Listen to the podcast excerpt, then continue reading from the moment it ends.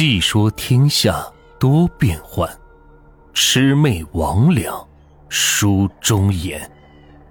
欢迎收听民间鬼故事。前两天暖玉给大家录了一期节目，叫做《绣花鞋》。我看评论区里大家对这类的故事还比较感兴趣。那今天呢，暖玉又给大家带来了另外一个版本的绣花鞋。好了，废话不多说。咱们开始今天的故事。这是一个发生在七十年代的诡异故事。然而，至于这件事情的真实性，我们已经无从考证。总之，这个故事曾经流传了很多年。那个时候，村子里有个汉子，名叫做李元朝，已经三十几岁了，仍然是光棍一条，跟着年迈的老母亲相依为命。元朝是由母亲一手带大的。早年元朝的父亲参加过抗美援朝，则是一去不复返，至今是死是活连个信儿都没有，所以老太太就给儿子取了个元朝这个名字，同样也还是念着自己的丈夫。看着别人的儿子都早已娶妻生子，元朝的母亲很是着急，自己的儿子长得五大三粗，的确十分的丑陋，没有一个姑娘愿意嫁给自己的儿子。每次见到儿子兴高采烈的去相亲，回来的时候总是耷拉着脸。这一切，元朝的母亲都看在眼里，心里很是难受。有一天，元朝的一个远房亲戚给元朝说了一个姑娘，要他第二天去他家与那个姑娘见见面。元朝的母亲很是开心，但一想到儿子的长相，却又怎么都高兴不起来了。他担心儿子的婚事，这次万一要是再黄了，那可怎么办呢？总不能让儿子陪自己这个老太婆孤独终老吧。晚上的时候，他把元朝叫到了房里。元朝看着母亲忧心忡忡的样子，很是心疼。元朝是个孝顺的孩子，这在十里八乡都是出了名的。元朝就对老母亲说：“娘，你不用担心我，这次成就成。”不成以后，我就不娶了，天天陪在你身边，孝顺你。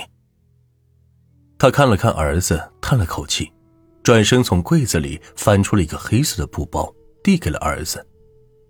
儿子接过布包后，愣愣的看着他，问：“娘，这是？”打开看看吧。儿子小心翼翼的打开了布包，里边是一双黑色绣着鸳鸯的绣花鞋。儿子有些愣愣的。不知道母亲这是什么意思，他抬头看向母亲。儿子，这是你爹当年娶我的时候送的一双绣花鞋，这次你带着它，把它送给那个姑娘。儿子虽然不明白母亲的用意，但还是愣愣的点点头，把绣花鞋又重新包好，揣进了怀里，走出屋子。第二天一大早。元朝早早的起了床，带着那双绣花鞋走出了家门。在三姑家的堂屋里，元朝见到了三姑给自己说的那个名叫做小翠的女孩。当元朝第一眼看到小翠的时候，他惊呆了。小翠的长相跟自己一样，面貌着实有些丑陋。但是，一想到自己的长相，他又释然了。长得漂亮的女孩怎么肯嫁给自己这个丑八怪呢？小翠虽然长得丑陋些，但是个实实在在过日子的女人。元朝的内心很是欢喜，他从怀里掏出了黑色布包，打开，把绣花鞋递给了小翠，说：“这是我娘让我送给你的。”小翠接过绣花鞋，欢喜的揣进了怀里。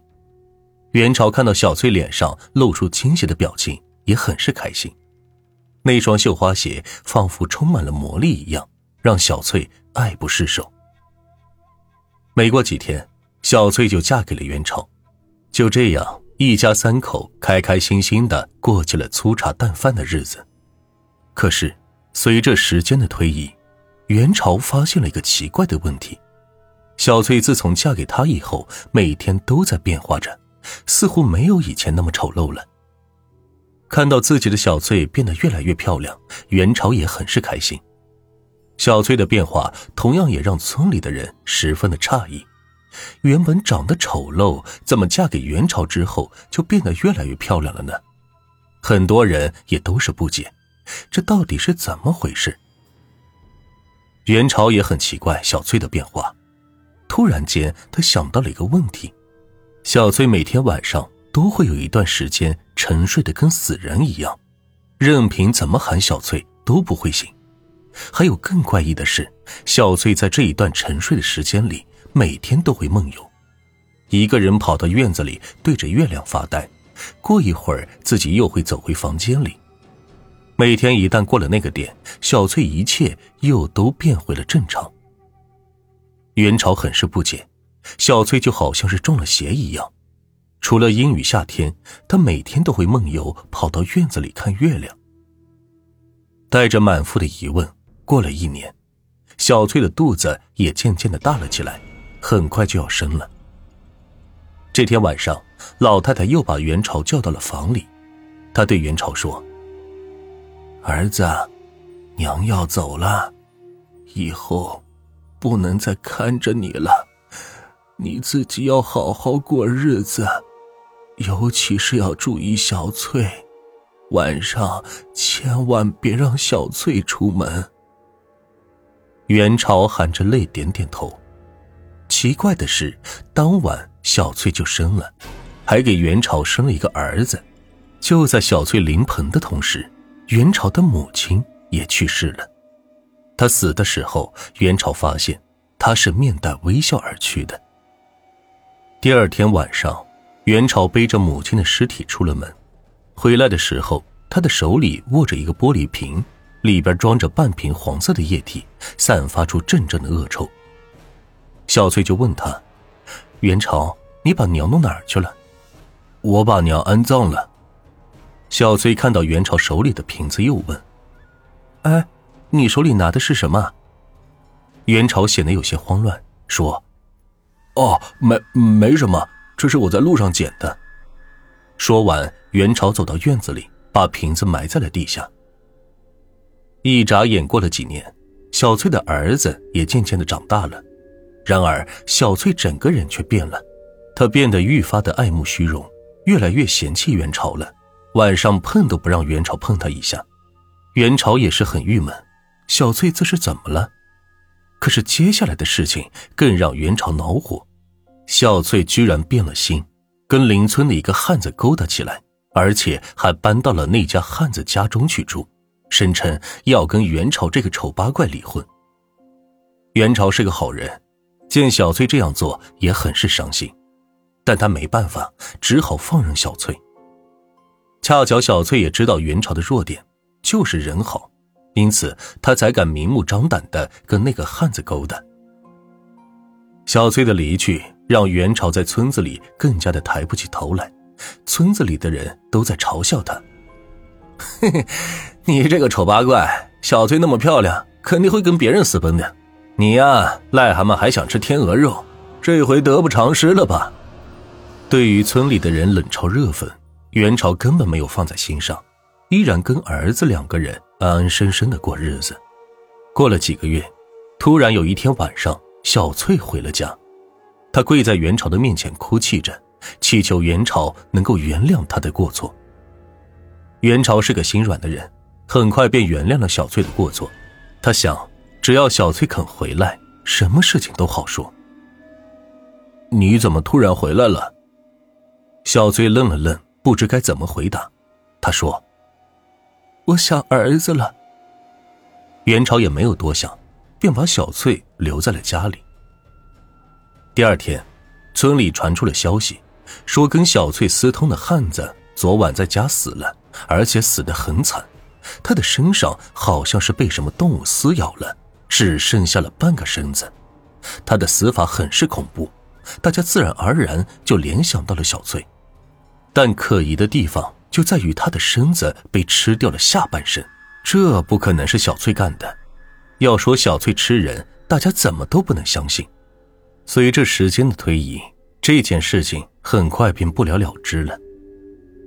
小翠回家的第三天晚上。元朝发现小翠的脸上开始出现了腐烂，散发着阵阵的恶臭，接着很快的就蔓延到了身上，那样子很是恐怖和丑陋不堪。小翠哭泣着跟元朝说：“我这个样子活着还有什么意思？不如死了算了。”说完，小翠就要寻死，元朝一把拉住了小翠，一副欲言又止的样子，最后是咬咬牙跟小翠说：“小翠，我有办法让你恢复容貌。”小翠一听，很是开心，就问元朝什么办法。元朝说，他娘临走的时候跟他说了一件事说小翠如果她的身上开始腐烂的时候，就让他用人油给她治病。小翠十分不解，就问道：“这人油是什么东西？”元朝就说：“这人油也就是尸油。”小翠心里一下子是没了底儿。尸油，我们去哪里找啊？元朝说：“尸油我们家就有，娘临走的时候让我把她尸体烧了，烧出了一些尸油。”说完，元朝走到院子里，挖出了那瓶尸油，开始涂抹在小翠的脸上和身上。慢慢的，小翠身上腐烂的地方开始褪去，渐渐的好了起来。过了一个月，小翠便又恢复了昔日的容颜。小翠好了之后，一家三口开始安逸的过起日子。但是好景不长，安稳日子还没过几个月，小翠的老毛病又犯了，她又跟本村的一个光棍汉是勾搭上了。元朝很是痛心疾首，但是他也拿小翠没办法呀。小翠的这次离去，伤透了元朝的心。元朝忍受着这种屈辱，打碎了牙往肚子里吞。他发誓，以后小翠要是再回来，他是不会让小翠进家门的。谁知道事情的发展完全出乎了意料，小翠并没有回来，跟小翠私通的那个汉子也是离奇的死了，他是全身腐烂而死的。而小翠在汉子死了以后也离奇失踪了。大概过了一个星期，村里人在树林里发现了小翠的尸体。小翠的尸体早已经腐烂的不成人形，仿佛是已经死去了很多年。元朝看到小翠的尸体，他没有伤心，默默的把小翠葬在了树林里。其实元朝知道小翠是怎么死的，可是他并没有办法去阻止这一切的发生。如果要怪，就怪小翠的不守妇道吧。在元朝母亲临死的当晚，老太太告诉了元朝一个故事。是关于那双绣花鞋的故事。那双绣花鞋是早年元朝的父亲为了娶元朝的母亲送的。元朝的父亲跟他说，那双绣花鞋是一个游方的老头给他的。老头见他是个好人，但是面相丑陋，讨不来媳妇儿，十分的惋惜，就把一双绣花鞋送给了他，并告诉他：“你拿着这双绣花鞋送给哪家姑娘。”那家姑娘一定会嫁给你的。他还告诉元朝的父亲，这双绣花鞋里寄宿着一个亡灵，绣花鞋只要被他穿在脚上，他就会吸食人的血气，还会把穿鞋子的主人变得漂亮，这就是回报。但是有一点，这双鞋子的主人一定不能背叛自己的丈夫，否则鞋子和主人的契约就会消散，主人的身上就会出现腐烂。最后全身腐烂而亡。如果起初开始腐烂，用穿过鞋子人的尸油涂抹在身上，腐烂就会消退。但是不能再一次背叛，如果背叛，第二次的腐烂就会更快。元朝母亲死的当晚，跟元朝说，把自己的尸体烧掉，烧出一些尸油，以免将来小翠出事。但是事情还是出了意外，小翠第二次的背叛了元朝。关于绣花鞋的事情，元朝母亲告诉元朝，绣花鞋里的亡灵晚上会出来吸食月光，他们会借助宿主的尸身出来活动，切记晚上千万不要让小翠出门，因为一旦出门，寄宿的亡灵就会受到外界所干扰，他们就会变成蚕食人的尸身。